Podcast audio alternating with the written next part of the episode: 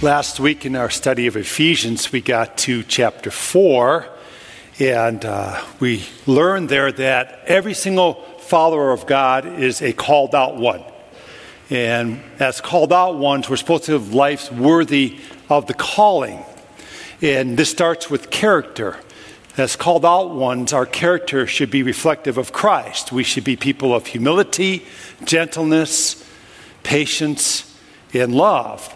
But then the next thing that uh, Paul identifies for us, I thought was really interesting, and we're going to continue to look at that a bit this morning, is as um, called out ones, we're going to live a life of unity with our brothers and sisters in Jesus Christ. And this unity is so important uh, to the Lord that it's Trinitarian in its support. The Holy Spirit and Jesus and God the Father are all pushing for this unity, uh, this unity in the body of, of the Lord Jesus Christ.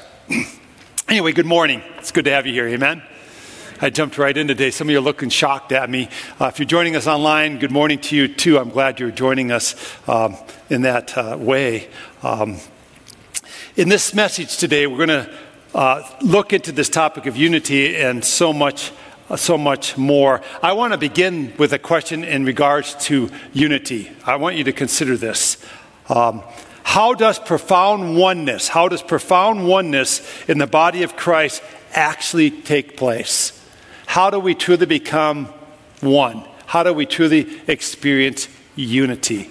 We're going to look at, at this kind of question throughout uh, the message to, today. Let me uh, share with you this story. I, I want you to just listen to this now. It was years ago um, when we all had landline telephones. Do you remember that, some of you? What landline telephones are? Do some of you even know what that is?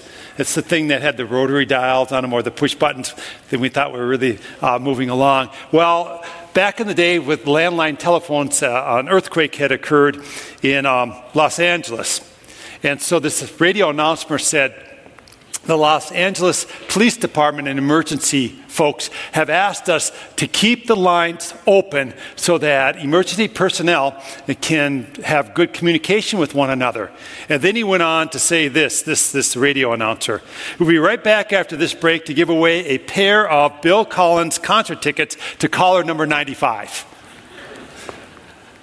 sometimes what we say and do are entirely different, aren't they? And so I want to begin today with, with a, a, word of prayer that we would have alignment in our lives. Would you bow your heads with me, please? And if you're at home, I encourage you to bow your heads uh, also during this time of prayer.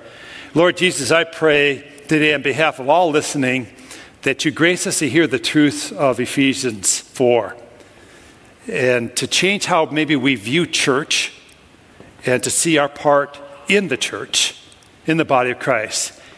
May we be more than hearers, Lord. Grace us to be doers and to live according to your great ways. In your name, Jesus, amen. So, if we're going to live a life worthy of the calling, we're going to see that our Christianity is way beyond getting saved. It means that every single one of us will begin to understand that God has called us to play a part and that we all have a part to play in the body of Christ. And Paul, as he begins now to teach on this, uh, takes us to this big thought in Ephesians chapter 4, verse 7. I want to share this with you. Hear what he says. But to each one of us, grace has been given as Christ apportioned it. Did you notice that this phrase begins with the word but? If it begins with the word but, Paul is clarifying something for us. That little word but means something's going to be clarified. Prior to this statement, the Apostle Paul has said this God is over all, through all, and in all. Over all, through all, and in all. And then he goes, but to each one of us, grace has been given as Christ apportioned What he's saying there is, you're not over all, you're not through all, and you're not definitely in all. Amen? And what he's saying to you and I is in order for us to experience the overall, through all, and in all of God, we got to understand that we each have been apportioned a part of that. And as we come together, guess what? We experience the completeness of it. So here's a clarification. You are part of something larger than yourself if you're part of the body of Jesus Christ.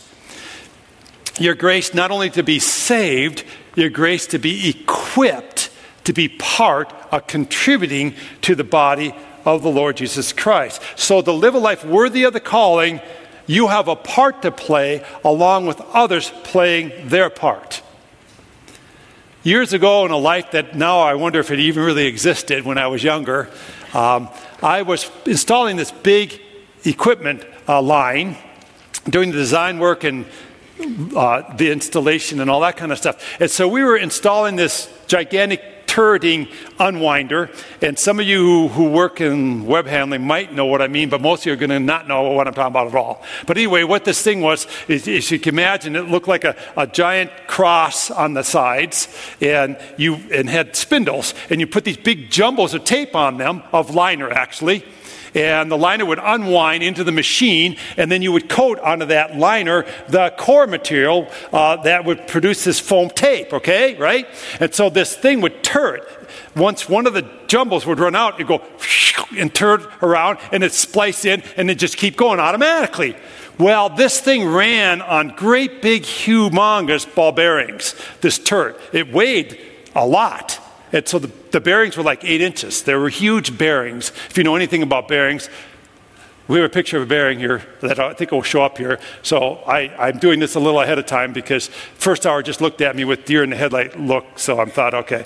So they had these great big bearings. Well, what happened when I bought this turret was the shaft that went from the motor that drove the tur- turret was defective. They had done it wrong. And so it needed to have a new shaft put in. So I said to our installation team, I will do that tonight. Right? Because I'm I wanted to stay on schedule and we didn't have time. And so I thought, I'll just take care of this problem tonight myself after hours. So about six o'clock, I begin to tear this turret apart. And I knew that there's this ball bearing and then I had to pull the shaft out of the middle of it and all this kind of stuff, right? So I take this cap off, this big cap. It has like, you know, 20 you know, Allen head screws holding that thing on. I pull this cap off, and as soon as I pull the cap off, every single ball bearing came flying out of that bearing assembly. I, it didn't have a retainer ring. I thought it had a retainer ring in it. So these ball bearings are flying everywhere. It's, it's almost like a comedy if it wasn't such a big deal. So the floor we had was like this. It was polished concrete. It was just like it was like glassy shiny. And these ball bearings were glassy shiny too. They were like, they're flying all over. I'm jumping on the floor. I'm trying to grab these bearings, you know, trying to, and they're flying. Like I found some like 30, 40 feet away from the assembly, okay? They're bouncing all over the place. And I'm going, oh no, you know? And so I gather them all up, I think. There's like a hundred of them. There's a lot of ball bearings, right? And so I'm, I've got these in my little pile. I put the new shaft in, I put everything back together, and I put this bearing back together, and it feels a little sloppy.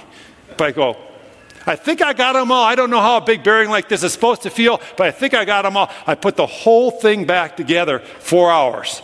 I got like three of these to do, okay? So I'm thinking, okay, I'll be done about three o'clock this morning. Um, and then I look down, and the side of that turret on the, on the main frame, there's a clump of grease and there's a ball bearing. And I remember, I'm not kidding you. I'm, I'm, just, I went right down like this, and I said, Oh, dear Jesus. You know, and I began to really pray. I wasn't taking his name in vain, I begin to pray, does it matter? you know, do I need to put that bearing in there? Do I just let it go? I haven't seen my wife and family for like, you know, hardly at all for, for a couple months, you know what I mean? And I'm beginning to think, do I need to do this? Do I need to do this? And then I'm starting to feel sorry for myself. You ever done that? Oh, poor me, you know. Where's those mechanics when you really need them and all that kind of stuff like that? Um, the things you don't want to think. Um, finally, I said, oh, I got to put it in. Because I knew that if I didn't put that one ball in that ball bearing unit, it would run rough, right? And it probably would work fine for a while, and then it would wear out. And, but it would have kind of a hitch a little bit and wouldn't be smooth and all that kind of stuff that we wanted. So I tore it back apart and put that one ball bearing back in because I knew that, that without that one ball in there, that it probably wouldn't run right. There's a, there's, a, there's a reason I'm sharing the story with you.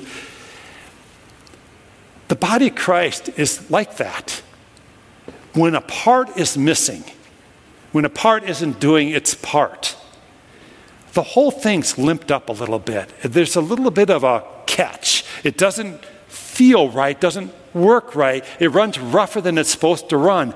And Paul clarifies for us in the scripture that we're reading this morning from Ephesians 4 that we have all been apportioned grace. We all have a part to play. God has gifted us, and we all have to play our part, or the body of Christ doesn't reach true unity and doesn't reach true maturity. So let's go back to Ephesians. I'm going to read to you uh, from Ephesians 4 once again, beginning with verse 8 and go down to verse 13. Listen to what is said here. This is why it says, when he, Jesus, ascended on high, he led captives in his train and gave gifts to men.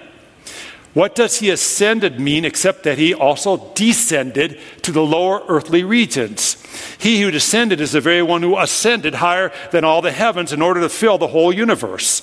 It was he who gave some to be apostles, some to be prophets, some to be evangelists, and some to be pastors and teachers to prepare God's people for works of service, so that the body of Christ may be built up until we all reach unity in the faith and in the knowledge of the Son of God and become mature, attaining to the whole measure of the fullness of Christ. Let me speak to verse 9 here quickly, and then I'm going to speak to the rest of the scripture in a, a total collective kind of manner. Um, when it says he came to the lower earthly regions, all that means is that Christ became incarnate. He put on flesh and he dwelt with his creation. What does it mean that he ascended higher than all the heavens? Well, the Jews had a way of looking at heavens. They would consider atmosphere heaven one, they would consider space heaven two, and they had this kind of tier approach to heavens. So when it says he ascended to the heavens higher than all the heavens, it just simply means that Christ went back to be with God the Father. Amen? So that's all that that verse is talking about. So with that clarification, let me just return now back to the, the scripture kind of in a total way. I want to give you a big thought and then explain why I came to that conclusion. Here's our big thought for the message this morning. Jesus has conquered humanity's enemies. He has led captives in, the, in his train and has gifted his body, us, his parts, for ministry with the outcome, this is the outcome, with the outcome then being unity in faith and maturity in the Lord. So, Jesus has conquered humanity's enemies, has gifted his body for ministry, with the outcome being unity and maturity. The verse begins with this saying. This is why it says. And that's a reference back to Psalm 68 18. And in Psalm 68 18, if you were to go back and read that, what we read about is David returning as a triumphant king with the Ark of the Covenant. And that's supposed to kind of create in us a picture uh, uh, that we would understand then applies to Jesus Christ as a king returning as a conquering king. Now, the scripture I read to you today is from an older version of the NIV from 1984. And the reason I use the 1984 version of the NIV is I just like how it says he led captives in his train. When a conquering king would come back, as part of the show of his power and supremacy, he would chain to his chariot the ones he had conquered. Maybe the leading generals, maybe the king that was a foe, and he would lead them in this public display, kind of humiliating them on purpose, all right? Putting them in their place. And by doing so, he would say, Look at what I've done. I have the power and supremacy over our enemies. And the people would go crazy in celebration. Well, get this Paul wants us to see that picture when it comes to Christ and his enemies and our enemies. Jesus has led captives in his train. So, the, to the question that comes naturally to the surface is what enemies has Jesus led captive in his train? Well, the first one is Satan. In Hebrews chapter 2, we're told that Jesus destroyed Satan by his death and freed those who had been held in slavery by the fear of death. So the devil now is in the train of Christ, so to speak. He's in submission to Jesus Christ. What other enemy has been led as a captive in the train of Jesus? Hell. If you go to Revelation chapter 1, you read this Jesus holds the keys of death and Hades. So hell is now in the train, so to speak, of Christ. It's been captured by Christ. It's in submission to Jesus Christ. Third one, third enemy that's been conquered is sin. Romans 5:21 tells us that sin once reigned in death, but now grace reigns in Christ to bring us eternal life. So now sin is in submission to Jesus Christ. It's been put on public display, and Christ is, is saying, My power and supremacy rules over sin. And of course, the last one here is death. 1 Corinthians 15 says that death has been swallowed up by Jesus. Where, oh, death is your sting, right? It's gone. It's been subdued. It's been put into submission to Jesus Christ. And the pictures or the picture we're supposed to see, friends, is this that these, these enemies that plagued us are no longer able to do so. Christ has put them on public display and he has led captives in his train. He's conquered them. Like David returned as a conquering king, bringing the Ark of the Covenant back to his people in Psalm uh, 68, Jesus Christ has conquered these enemies, and as he returned to heaven, he's put them on public display. Amen? That's what's being said here. Now, get this. I want to expand this picture because now it gets really cool. If you were to go over to 2 Corinthians chapter 2, verse 14, uh, we're told there that the followers of Christ are led in triumphal possession. Possession. Uh, that really we too we are also chained to the chariot of the Lord Jesus Christ. That when we give our lives to Christ, He's our conquering King, and we are in submission to His supremacy and His great power. That we too are, are also ones who are put on public display, only it's a good kind of thing because we're willingly do it. We're submitting to the Lord Jesus Christ. And that's the big difference between Ephesians 4 and, and 2 Corinthians 2 is that in 2 Corinthians 2 case, the followers of Jesus Christ willingly do this, and we become the fragrance of Christ to the world, of what it looks like to be a Christ follower. But get this here's what I want you to understand everything is in submission to the supremacy and the power of Jesus Christ. His enemies are, and you and I are also. There is nothing that is not in submission to Jesus Christ. Amen? That's what we're supposed to see in totality as Paul referred back to uh, Psalm 68 18, part of the imagery associated uh, when the king would return after conquering his enemies is that he would take the spoils of that conquest and he would give gifts to his faithful ones. He would distribute gifts and bless them. What did Jesus do as he returned as the conquering king to the Father? What does he dispense to you and I, his faithful ones? Gifts. And this brings us to point number two God's people are recipients of gifts. And these gifts are dispensed to us through the person of the Holy Spirit. When Jesus went to heaven, he sent the Holy Spirit to live right inside his followers, to dispense and apportion his grace to us, to give us gifts of the Holy Spirit. And there are three main sections of the Bible that talks about these gifts. We read about one of them today in Ephesians, but let me talk about the other two. First of all, you have the ministry gifts uh, that are given to us in Romans chapter 12. Uh, these are, are, as a ministry, I meant motivational gifts. Excuse me, okay? Just forget I said that first word. It's motivational gifts, all right? Are given to us in Romans chapter 12. And these are the gifts of prophesying, um, serving, teaching, encouraging, gift giving, um, leadership, and also mercy. These are called motivational gifts because they tend to be the way the recipient sees the world. If you're prophetic, you'll see the world black and white. If you're mercy, you're going to see the world empathetically, that kind of thing. Well, okay, so that's one set of gifts that are dispensed to the people of God by the person of the Holy Spirit. A second set is given to us in 1 Corinthians chapter 12. These are called the manifestation gifts.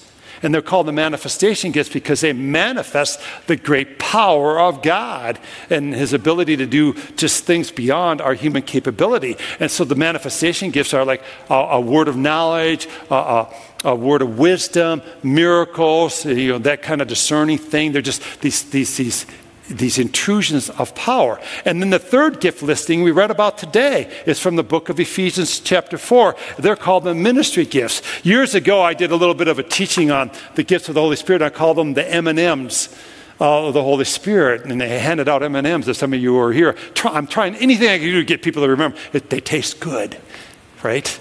They have different looks to them, M&Ms, but they really are all the same substance, right? A peanut and some chocolate. It doesn't get any better than that, right? Come on now, some of you. All right, anyway. You follow what I'm saying? So the ministry gifts, we're told, are, are, are, really gifts of people. People become agents of God's grace, of His empowerment. Apostles, prophets, evangelists, and, and preachers and teachers. So let's, let's go to point A here. God has given some to be apostles, prophets, evangelists, and pastors and teachers to prepare God's people for service. I am an outcomes oriented kind of personality. I always say, so what? What does this matter? How does this benefit my life? How does this affect my life? And I, I, I tend to do that kind of thing when I, am I'm, I'm looking at scripture like this. So, okay, what does this mean? What's the purpose? What, what, what's supposed to be the outcome here? Well, the outcome is, is, is I think, beginning to define when we look at the word prepare. Uh, the, the, these, these gifts of people, these agents of grace, are to prepare God's people for service. Well, prepare comes from this interesting Greek word, which means to put right in surgery, to set a bone.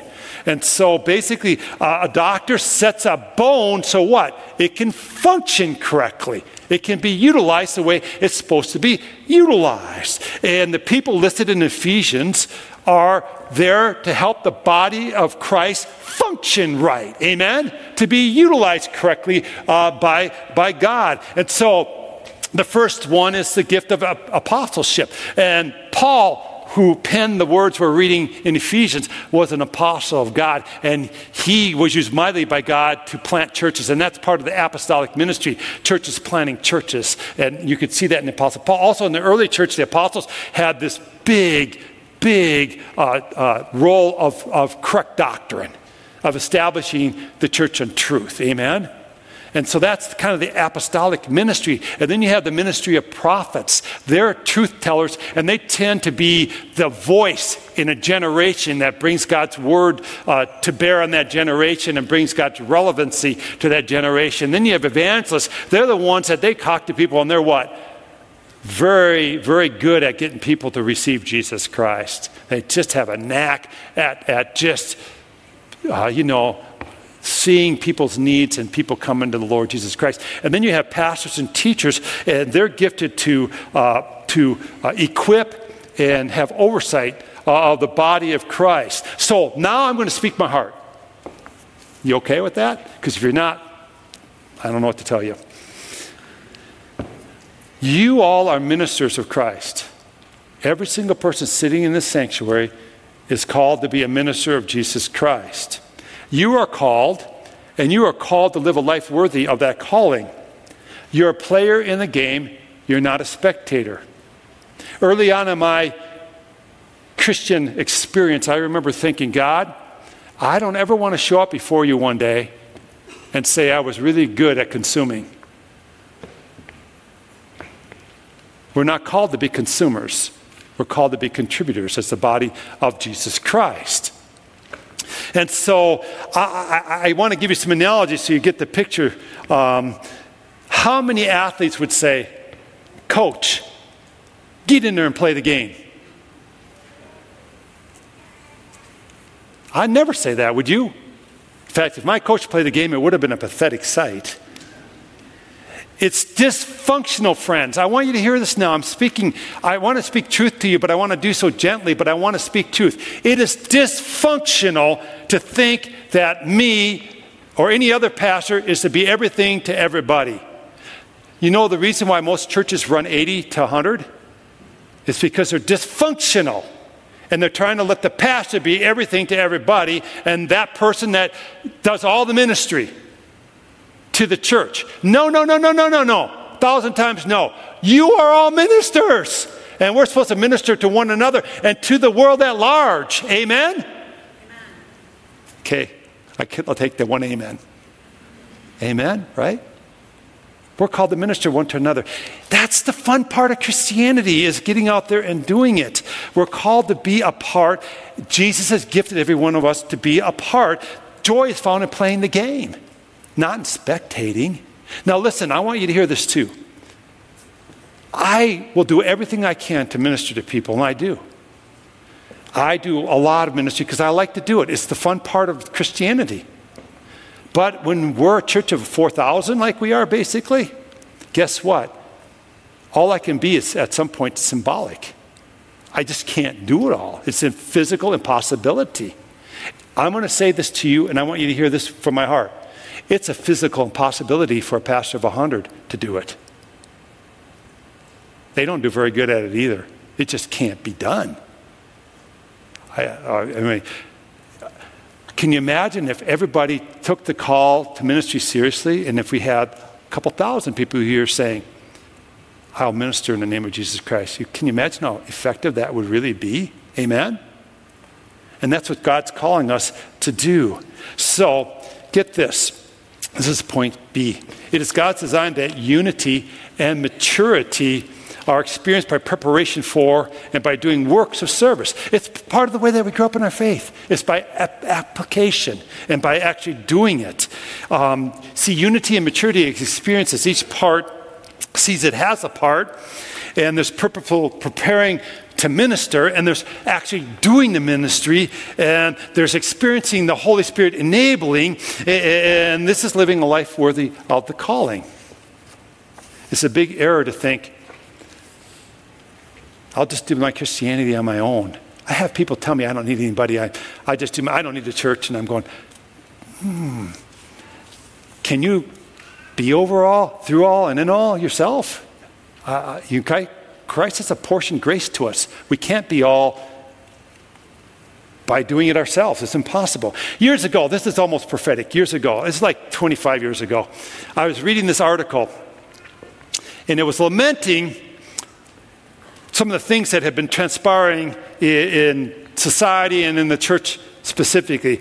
An article said this It used to be that people lived in houses with detached garages with no AC and all that kind of thing. So they would get home from work on a hot summer night and they would go from the garage into their house and most likely see a neighbor or two say hi how you doing and have maybe some conversation over the fence some of you know what i'm talking about and then they would get in the house and it was too hot to be in the house you need your supper. So they would get out into the yard or into the porch into the cool of the day and they'd do some natural, uh, organic kind of visiting with people who would happen to come by. Now, I know some of you are farmers and you never see anybody but your family, but just imagine with me, okay? This, this is happening. So then this author was lamenting, now, and this is a long time ago, and the article was even dated at the time I read the article. Now he's saying uh, the garages are attached with automatic garage door openers. And the houses are all AC'd. So people get home after a long day of work, they drive into the garage or shut the door, isolate themselves from culture, walk into their house, never going outside, into the AC of the house, and they sit down with their virtual reality friend called TV and spend the evening. And he was lamenting the loss of organic kind of relational community that frequently uh, transpires. And I was, was thinking about that, and I think now we have a pandemic that's putting this on steroids. Right? Who would ever thought the day we live in now happening? And we have to be more purposeful than ever to, to be the part of the body of Christ and to say, How do you want to use me? Whether you're at home listening online today or whether you're here in person listening, we all have to grapple with this action plan that I'm about to present to you. Listen to this. Find your niche in the body of Christ, whatever that is, and minister in the gifting that God has graced you with. This is essential, friends, to living a life worthy of the calling. Find your niche. You can't be everything to everybody, but you can be something to somebody, and who knows what that will pan out to be. So I want to share with you some ideas. Prayer. You can start with prayer. If you have a neighbor or relative that doesn't know Jesus Christ, you pray for them. You know them. God's laid them on your heart. You begin to pray for them. You've been graced to do that. Chances are, if it comes to you as an awareness saying, it is you that are supposed to address that issue. Amen? Maybe you're a great visitor. I know a lot of you are great visitors. You can yak a storm up with anybody. Amen?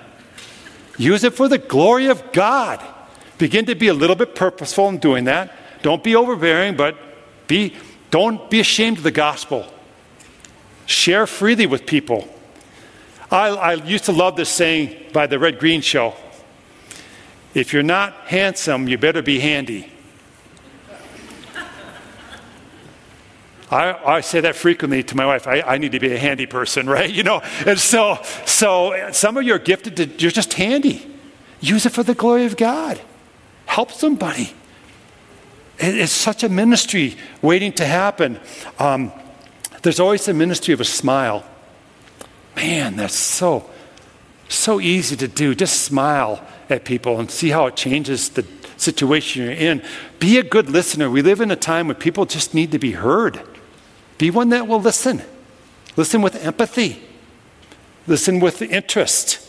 Bring a meal to somebody.